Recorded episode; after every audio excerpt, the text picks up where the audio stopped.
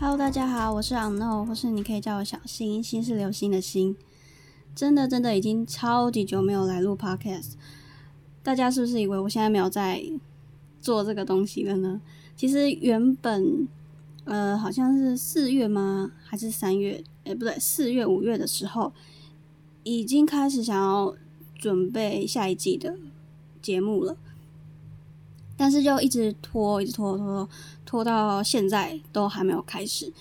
其实有完成前半段的东西了，就是呃设计已经想好了，然后主题脚本啊大纲有写出来，可是就写一点点。就是我其实原本规划是差不多九集，然后才写到好像第三集的脚本，之后觉得天啊太麻烦了，因为大家也知道或者是不知道的人，就是我很。完美主义，事情一定要做好，就是做到很好，然后万事俱备之后呢，才会开始。但是太多太想要把这件事情做好了，以至于就一直拖延。所以原本写三集嘛，之后后面的就没有再写了，因为我觉得好复杂、好麻烦哦。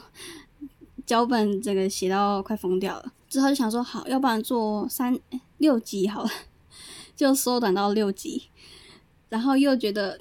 又又没有那个动力，就是没有让我想要冲拔的那那种动力，所以又放着没有做，然后就一直拖到现在。那今天就是呃，也不能算算是说重重启，或是说准备要开始做下一季了。因为我原本想说，我想的很完美，就是每一季都要有不同的主题，大概啦。像是我第一季的时候，就差不多是一种在呃熟在练习这整个整个 podcast 的。的一些操作，所以就是做我想要做的事情。在第二季的话，就是想要做短一点的内容，然后再更想要再做一些轻松的主题，让大家更认识我。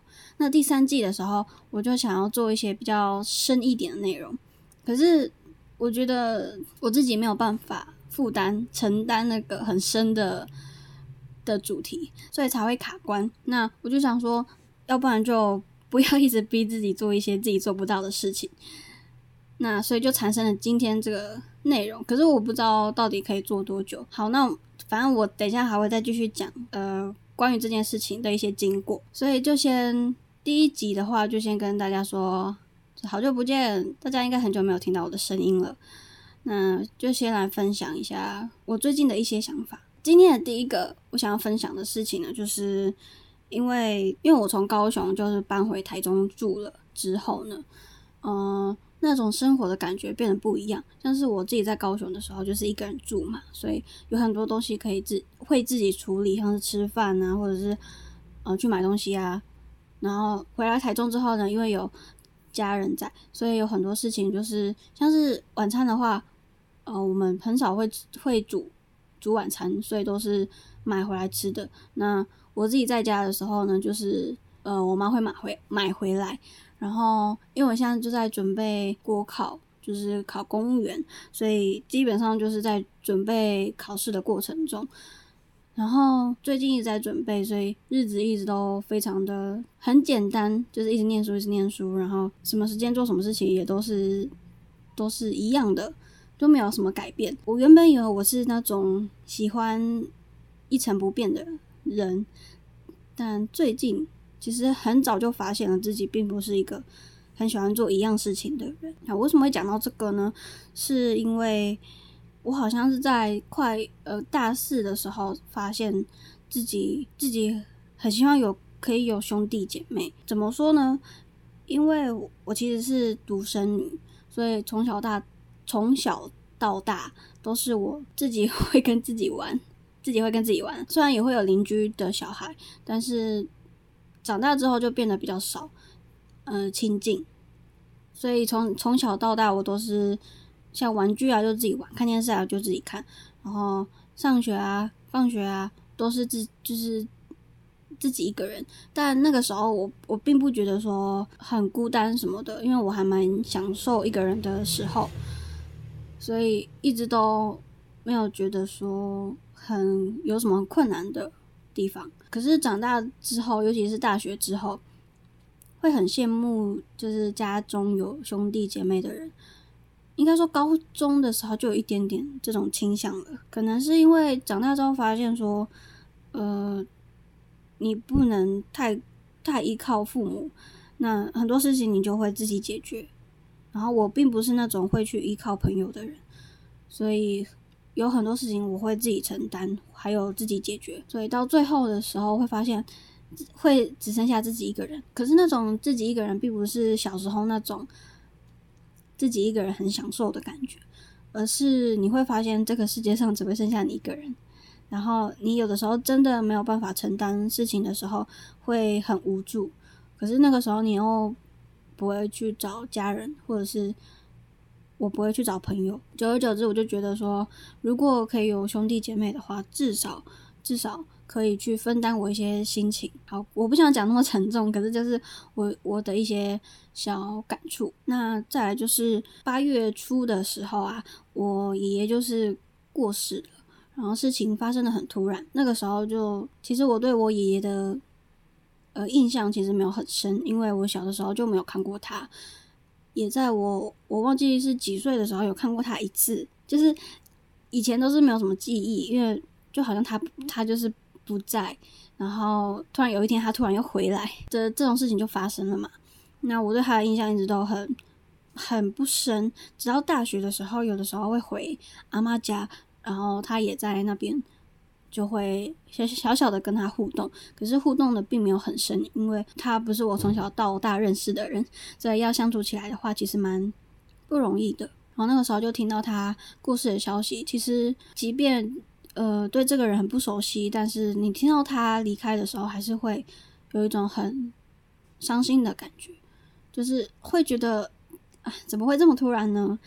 然后那时候我妈还有我阿姨，就是呃，工作到一半的时候就回来，然后整理行李之后又接回回阿妈家。我在呃书架中间第一集的时候，其实有讲过嘛，就是我那时候也是有讲。关于我我家兔子死掉的事情，我就想到了这件事情，因为不知道大家有没有经历过自己心爱的人或是亲近的人过世，然后你当下的心情跟反应会是什么样子？其实听到这种很巨大、很震撼的消息的时候，人的情绪跟反应都会比平常来的冷静。我不知道其他人是不是会这样子，但是以我自己的的经历的。的话是会这个样子的，就是你不会有特别呃激动的情绪，跟你可能不会哭，然后你会很冷静、很理智的去做事情。像是我妈那个时候回来的时候，整理行李的时候也是这样子，就是理智跟情绪一直在挣扎。她知道她应该要赶快把这把事事情处理好，然后赶快回家。可是，一方面情绪还无法去接受这么晴天霹雳的事情。我当下就，我其实就。在房间里面嘛，然后就一直一直听到我妈在走来走去，然后忙的声音，然后又 又抽呃那叫什么，就是有点微失控的声音，然后我就大概觉得说，你知道那个那个场景那个情况很滑稽，就是很呃这个要怎么讲呢？大家能够去想象，就是那种你明明快要崩溃了，可是却好像有一股力量告诉你说。不可以崩溃，要先把该做的事情做完的那种感觉，所以我妈就处处在那个情况当中。然后我第一书架中间第一集的时候有讲过，我知道我家兔子死掉的时候，我也是很冷静的，一直在划手机，然后看影片。就是我当下知道那个消息的时候，其实有哭，可是我要哭不哭的，还有就是会哭到一半又不会哭了，然后要继续看很好笑的影片。我觉得那个感觉应该是有点。半逃避，或者是想呃不要让让自己太沉浸在那个很伤心的环境里，这是人的一个保护机制嘛？也有可能是这样子。那我是过了几天之后才回阿妈家，也是我第一次经历到亲人过世，所以那时候我回回去的时候就先去那个阿公的灵堂，然后就看到阿妈还有其他人在折莲花，然后我妈就说：“等一下。”我妈就说：“你去帮阿公上香。”其实我不知道为什么我会想哭，可是可能是看到我妈哭，或者是看到我阿姨哭的时候，呃，看到大人们哭的时候，我会也会想哭的那种感觉吧。反正我就去跟我阿公上香，然后其实那个时候，因为我是过几天之后才回阿妈家的，所以在那个期间，我是自己也不算自己，反正还有家人在在台中。然后我知道我阿公过世之后呢，我就突然想到《孤味》这部电影，因为这部电影其实它它的角角色设定上跟剧情有点像我们家发发生的事情。那如果没有看过《孤味》的人，我在这边顺便补充一下好了，就是那这部电影呢，就是有三个姐妹嘛，像大姐的话就是谢盈萱演的，二姐是徐若瑄演的，小妹就是孙可芳、小豆演的。那妈妈的话就是陈淑芳嘛，她这种家庭的配置啊，很像。我们家就是我妈是小妹，然后还有大呃大姐大大姐跟二姐，也就是我大阿姨跟二阿姨，还有一个哥哥，还有一个哥哥，就是我们家呃我妈那边的家族的配置这样子。然后那时候就想到这部电影，所以我就把它找来看了。《孤伟》的话，我是在 Netflix 上映之后我才去看的。然后好，我就回到呃灵堂，就是我阿公灵堂那个地方。因为我对我阿公的印象不太不太多，所以灵堂上面不是都会放就是遗照吗？以前都是在电影电视上面或者电影里面看到一些丧礼的场景，然后你会知道大概说就是丧礼会长什么样子，不管是国外还是国内的，就你会知道有旁边会站着一排，就是如果你去上香的话，旁边会可能会站着他的家人，然后他帮你点香，然后你上香给他，然后。镜头就会带到那个他的遗照，然后遗照里面都会笑得很开心的那种照片，我就一直有那种很深的电影的既视感。然后我妈就问我说：“呃，你要不要进去看阿公？因为我阿公的遗体在灵堂的后面，就是他，呃，他被放在那个我不知道要我不知道能不能称作是冰箱，就是他冰库啦，应该是冰库。”然后我妈就说：“你要不要去看？”我说：“好。”当时是抱着一种说：“我不知道，这 其实这样的心情应该是不对的啦。”但因为我没有看过，我没有亲眼看过尸体，就以前都是在电视、电影上面、电电影里面去看，影集里面去看那些真人扮演的尸体，所以我就对啊，其实好奇心跟我想要，我想要经历那种感觉，所以我就去看瓦工的。遗体这样子，我当时是想说，我就电影看那么多了，会怕这种东西吗？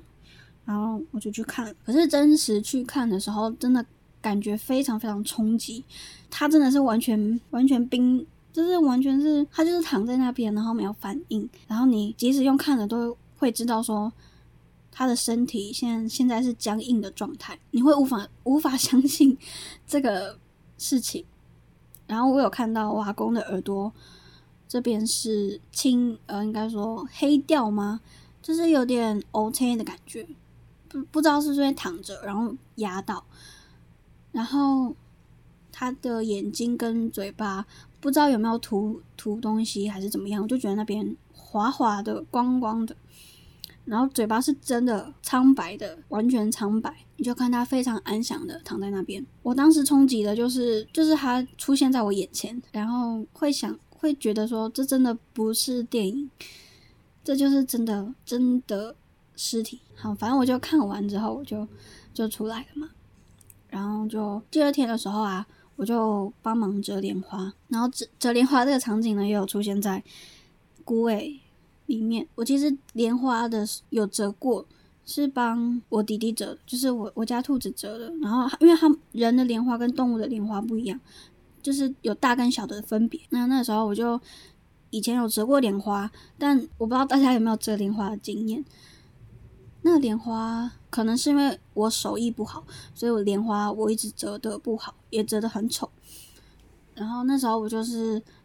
就大家就围在一起，然后开始折莲花，结果就越折越好。我妈说折莲花就是一开始折莲花的时候，我妈说她折莲花折到最后有变得比较平静，可是我不知道那种平静 是怎么样的平静。我会一直对这件事情很跳脱出来，可能是因为我我也有逃避机制，或者是怎么样。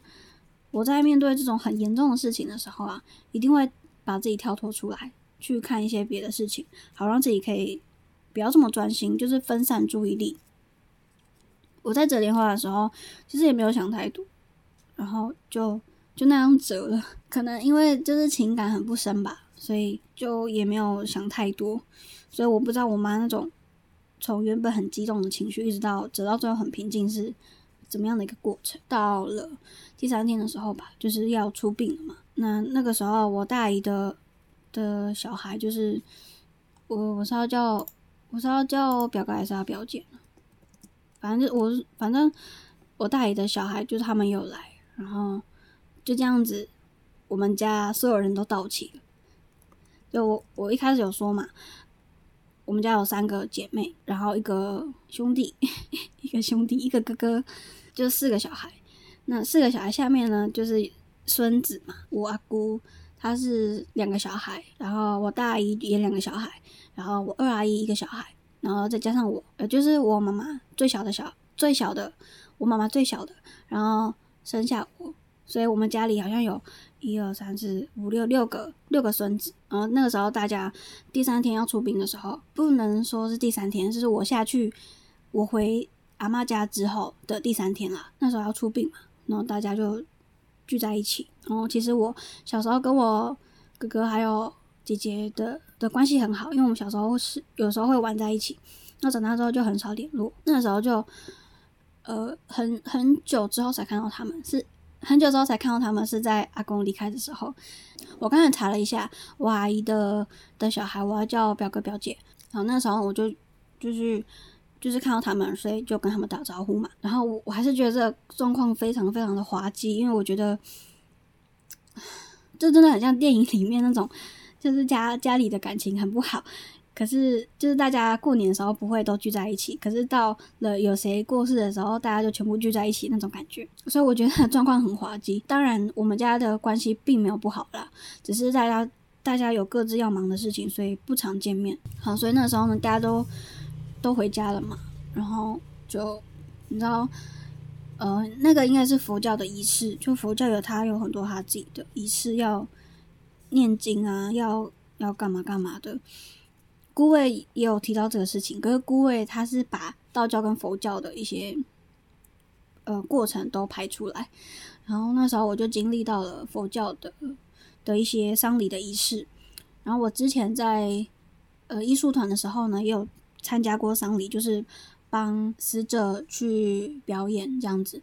那那个时候就很单纯的就是去表演这样子而已，所以也没有想太多，就是也没有也没有想想说这是很可怕，然后也会觉得说这是帮死者做的一些最后的事情，所以就是很抱着很很尊敬、很很虔诚的心去完成这些事情，所以我并没有很害怕就是那种丧礼的情境，可是以前都是以表演者的身份去参加嘛，那现在是以以。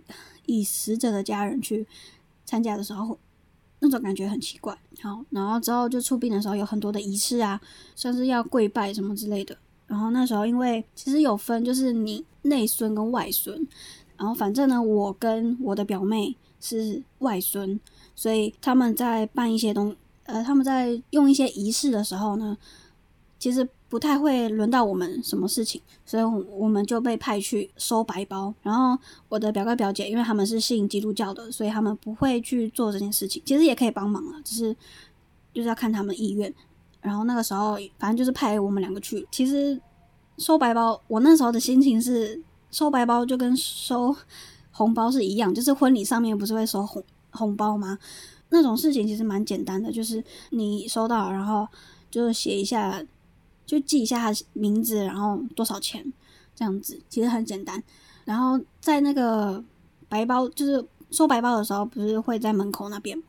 然后就会看到其他的家庭，就是因为我们不是我们是在殡仪馆里面做的，所以还会有其他的家庭，然后就会看到礼车，那个算那个是礼车吗？就是在棺材的那种车子，棺材车嘛，然后就会看到一个长长的车子。然后棺材就在里面了，后面会跟着他的家人这样子。其实我我对这一整个过程啊，我都可以很，我都大大概知道这是怎样子，因为电影就看很多，所以大概就会知道。所以会有一种我只是来看电影的那种感觉，但是又会跳脱出来说这是我正在经历的事情。反正就一直有这两种很奇怪的、很奇怪的那种感觉出来。好，然后最后呢，在收收白包以前的时候啊，我们还是有出去，呃，还我们还是有进去，就是进去我阿公那个放放他阿公尸体的那个小房间里面。殡殡葬业者嘛，他们会讲一些术语，然后要把阿公从那个就是。哎，要要怎么讲呢？就准备要把阿公放进去棺材里面的时候，家人不是会看到最最后一面吗？所以我们就几个几个人，也不算几个人，就大家都进去了。然后就他们就说可以跪着的人就跪下什么之类的，然后我们就跪着嘛。然后不是会有那个什么钱吗？就是放在死者脚下的那个。钱叫做脚尾钱吧，然后我们都会拿到那个钱，然后他那个殡葬业者他也会做一些讲一些呃仪式的话术，就是他可能拿拿饭拿，然后在阿公的嘴巴这边说来吃你最后一口饭啊，或者是拿菜来吃你最后一口菜啊什么之类的，他就会讲一些这个东西，然后家人就要跟着附和，反正就是一些你们如果在电影里面都会看到的。的事情，其实我对那种事情我有一点的不喜欢，我就我会觉得一定要这个 样子嘛，就是就有点像是少女白情的感觉，就是要你哭，然后你就要哭出来这样子，然后就要喊他的名字啊什么之类的，就是看到火就要赶快跑的那种仪式，我其实都很不喜欢，因为我觉得人就已经在很很惊的情绪上面，然后你要一直找他做什么做什么，其实很累。然后总之呢，就是。就是看了挖工最后一面嘛。原本呢，我是在我只在冰库里面看他，所以只能看到他的脸。但他从冰柜里面出来的时候，就是完可以完整看到他的身体。其实我现在已经没有印象了，可是我那个时候还是很很震惊的状态。之后呢，就是大家就是还会有一些仪式，然后要跪拜嘛。那我原本是在收白包的，然后之后被叫进去要跪拜，然后那那个。我不知道是要怎么叫主持人吗？主持人他都会讲一些话啊什么之类的，就是呃你要拿什么东西，然后然后他就会跟你讲 一些话，一些那他其实讲台语，可是那个台语我听不懂。然后反正呢，他他就会指导你，然后敬礼这样子，跪拜，然后跪三次，真的是我觉得很累，因为从我第二天的时候帮忙在折莲花的时候，我们下午其实有念佛经，然后那时候有做了很多。跪拜就是起来再拜再跪，然后拜，然后起来再跪再拜，这样子其实很累。我隔天的时候就腰有点痛，然后总之呢，就是仪式做完之后呢，就要好像要绕一圈，他就走一圈吧，应该是在殡仪馆附近这样走一圈之后呢，就要去火化了。但是我没有经历到那个走一圈的那个部分，因为我是外孙，所以我就继续。收白包这样子之后呢，就要去火化了嘛。火化走到走去火化场的时候，我就跟着。但那个仪式就是它就是很多。最后呢，就是呃，好像要就是师傅吧，又回到我们家。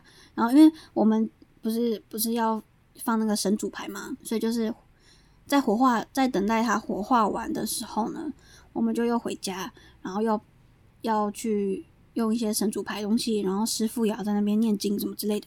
然后还要去拜拜，反正就是有暂时回到家里面，然后在等了一个一段时间之后，我们才又回去火化场。然后在等待那个过程当中呢，因为我们就是呃师傅用好神主牌的东西了之后呢，他就离开了嘛。那我们就剩下还就是就是在在家里面吃饭这样子。那其实大家也没有时间可以煮饭，所以就是叫外卖之类的。然后我们就小小的聊天这样子。其实那过程中其实很仓促啦，也没有想象中的那么多那么的。悠闲，反正就吃完之后呢，我们又回去火化场，因为阿公已经烧完了嘛。烧完之后呢，还有一些你知道步骤，就是大家就是他会叫你去捡骨头，然后把骨头放在那个那个叫什么呢？瓮里面吧。哦，我看到，我看到了，我在网络上看到，就是这个是一个捡骨的呃过程。他说，通常由火化场的工作人员将遗骨集中，再由每一位家属夹一块灵骨。放放夹入骨灰坛中，再跟往生者禀告搬新处，就是这样子。然后我们把骨灰坛呢，再送到灵骨塔那边去。灵骨塔那边就是还是有很多仪式嘛，那就是要拜啊，然后上香之类的。最终呢，就是把供放在灵骨塔那边。然后那个应该说师傅嘛？还是谁？就是说来到这看阿公最后一面哦，什么之类的。然后就就把那个门关上了，就一切的仪式就结束了。其实非常非常的折腾人，所以我很不喜欢这种感觉，就是就已经很伤心了，然后你还要准备这么多东那么多东西，然后仪式什么之类的流程，真的很累。然后反正呢，结束之后我们就全部人都去吃饭了嘛。这次是真的，真的大家一起去吃饭。然后我们去吃饭的时候才开始下雨，我觉得是还蛮神奇的，就是在从早上开始啊，就是大晴天之类的。然后是到了到了我们去吃饭的地方的时候才开始下雨。然后其实大家因为前面有讲嘛，我们没有很长相处在一起，所以其实那种场那种场景还蛮尴尬的。小孩子们不会，就像我跟我表哥表姐，因为从小就玩在一起，所以没有到很尴尬。然后，但是其他人感觉就是非常尴尬了。那其实也没有讲什么很多东西，反正就大家赶快吃一次，然后就离开了这样子。只是现在想起来，还是有时候会觉得有点难过。然后我在其实我在知道阿公过世的时候，一直到出殡的时候都没有哭。我看姑位的时候有哭啦，但是一直都啊，其实有。我在看阿公的尸体的时候，其实有哭，就是可能是因为很震惊吧。啊，我其实有点复杂，那个情绪真的太复杂了。但其实就就是想跟大家分享真正的经历第一次丧礼的的一些情绪跟状况。然后好，那这段就结束了嘛？我要我就要继续讲下一个东西了。那就继续延续这件事情。我回台中之后呢，就就有机会可以去看我们家兔子嘛。我是我是回台中之后的过个几天，我才才才去他的灵骨塔那边看。其实我们家兔子已经死了快一年了，然后。之后我回家的时候，又发现我们家又养了一只兔子，是过了一年才才养的。好，那总之呢，我就去回去看我们家兔子的灵骨塔。然后我去看的时候呢，情绪还是非常激动。就是我光是看他灵骨塔旁边的照照片，我就很难过，很难过。即便到了现在，我还是很想他。我原本以为啊，他可能离开之后，可能几个月或是可能一年吧，我就不会再想他。可是呢，我去看他灵骨塔的时候，还有回来台中之后。我又更觉得，就是会，就是会突然有一种空虚的感觉，就是他真的真的不在我的生活里面了因为以前上大学的时候都在外面嘛，所以，呃，你当然不会去知道他的存在。可是当你回到家的时候，你会发现，原本应该要在家里的人却不在。总之就是过了一年，我还是很想他。我不知道在第一集的时候有没有跟大家讲过，我其实很怕，就是有一天会突然觉得。不想他，就是可能过了十年的时候，我会对他离开这件事情很平静。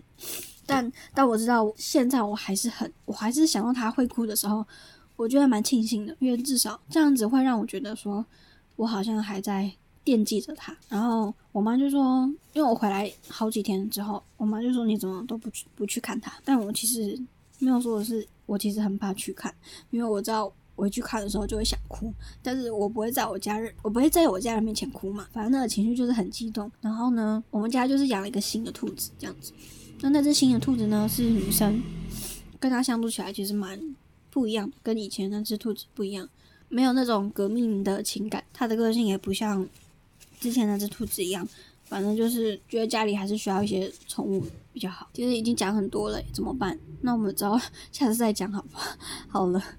好，今天一直在讲一些有点沉重的事情，就是再讲一些死掉的事情。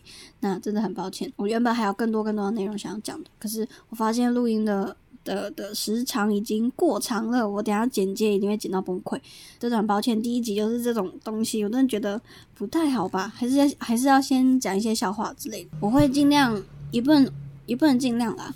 但就是如果有时间的话，我就录一下这样子。大家如果很喜欢的话，可能不喜欢今天的内容啦。但如果大家很喜欢的话，就帮忙多多支持，怎么办？我忘记后面要讲什么诶、呃，如果喜欢这个内容的话，或者是喜欢书架中间的话，可以到 Apple Podcast、Spotify、First Story、Google Podcast 等等之类的听 Podcast 的平台，然后去帮我留言或是按赞。哎，五颗星啊，抱歉，五颗星。那这个频道，这个 podcast 还是会继续持续的下去，只是不知道什么时候啦。呃，如果大家不想等那么久的话，可以去看我的 Instagram，追踪我的 Instagram，这样子。那我的 Instagram 呢，就是下方会说明。我觉得真的很抱歉，第一集就给你们听这么沉重的内容。呃，如果你们有跟我相同的经历，就是有经历到丧礼啊，家人的丧礼，或者是你没有经历到，可是你会好奇这件事情，要好奇这件事情嘛？我觉得还是很重要啦。但或者是你们有看过电影，然后。想要跟我分享一些你看的电影的一些心得，像是譬如说孤味啊，或者是你在电影里面有看到一些这样子丧礼的进行的流程的话，也可以跟我分享。就大家不要把这件事情想得太负面或者是很沉重，因为就是每个人都会经历到的事情。那如果你很害怕的话，也可以跟我分享，因为其实老实说，我算幸运的，因为我跟我阿公的。相处并没有很多，所以并没有那种非常非常撕心裂肺的感觉。可是我在看我妈或者是看我阿姨的时候，都会有那种感觉。如果你害怕，或者是说你有经历过这件事情的的人，都可以跟我分享。OK，那就这样子喽，拜拜。